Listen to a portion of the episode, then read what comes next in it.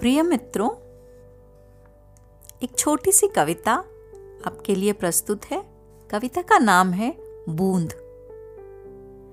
बूंद बूंद से सागर बनता है।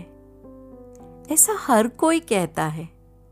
पर बूंद को सागर होने के लिए उसे खुद को खोना पड़ता है।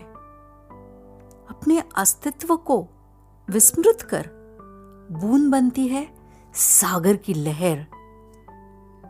हम सब भी हैं अनगिनत बूंदे, पर एक दूजे से अलग थलग अपने आप में सीमित, अपने ही परिवार से बेखबर।